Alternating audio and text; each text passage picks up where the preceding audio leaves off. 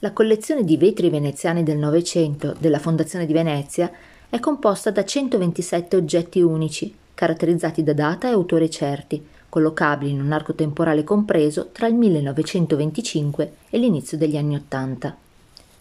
La Cassa di risparmio di Venezia, da cui questa collezione proviene, nel 1930 acquistò alla Biennale sei vetri, tra i quali due calici primavera in seguito perduti.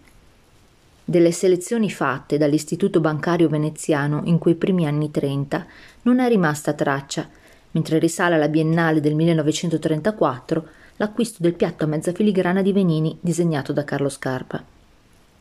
In occasione delle biennali, i designer e i maestri vetrai esprimevano pienamente la loro carica innovativa e le loro abilità tecniche,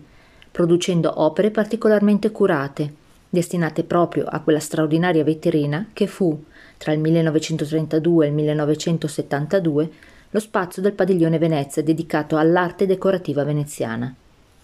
Risale a quelle biennali l'acquisto del vaso battuto realizzato dal Venini su disegno di Carlo Scarpa. Con questa tecnica, introdotta a Murano nel 1940 dallo stesso Carlo Scarpa, l'incisione a ruota del vetro soffiato crea un effetto simile al metallo battuto, in occasione della Biennale del 1968, il gruppo di vetri cosiddetti Saturno fu presentata a firma di Gian Maria Potenza e Pietro Petzel per la Murrina.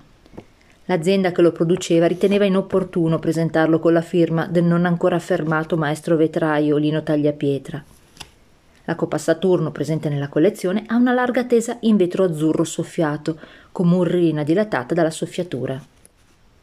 Oltre alle opere provenienti dalla Biennale, sono presenti nella collezione 20 leggeri soffiati databili tra il 1925 e il 1930,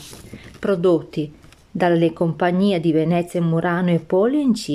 un piccolo nucleo di opere degli anni Ottanta create dai designer Tony Zuccheri e recentissima acquisizione il vaso soffiato in forma poliedrica di Massimo Micheluzzi.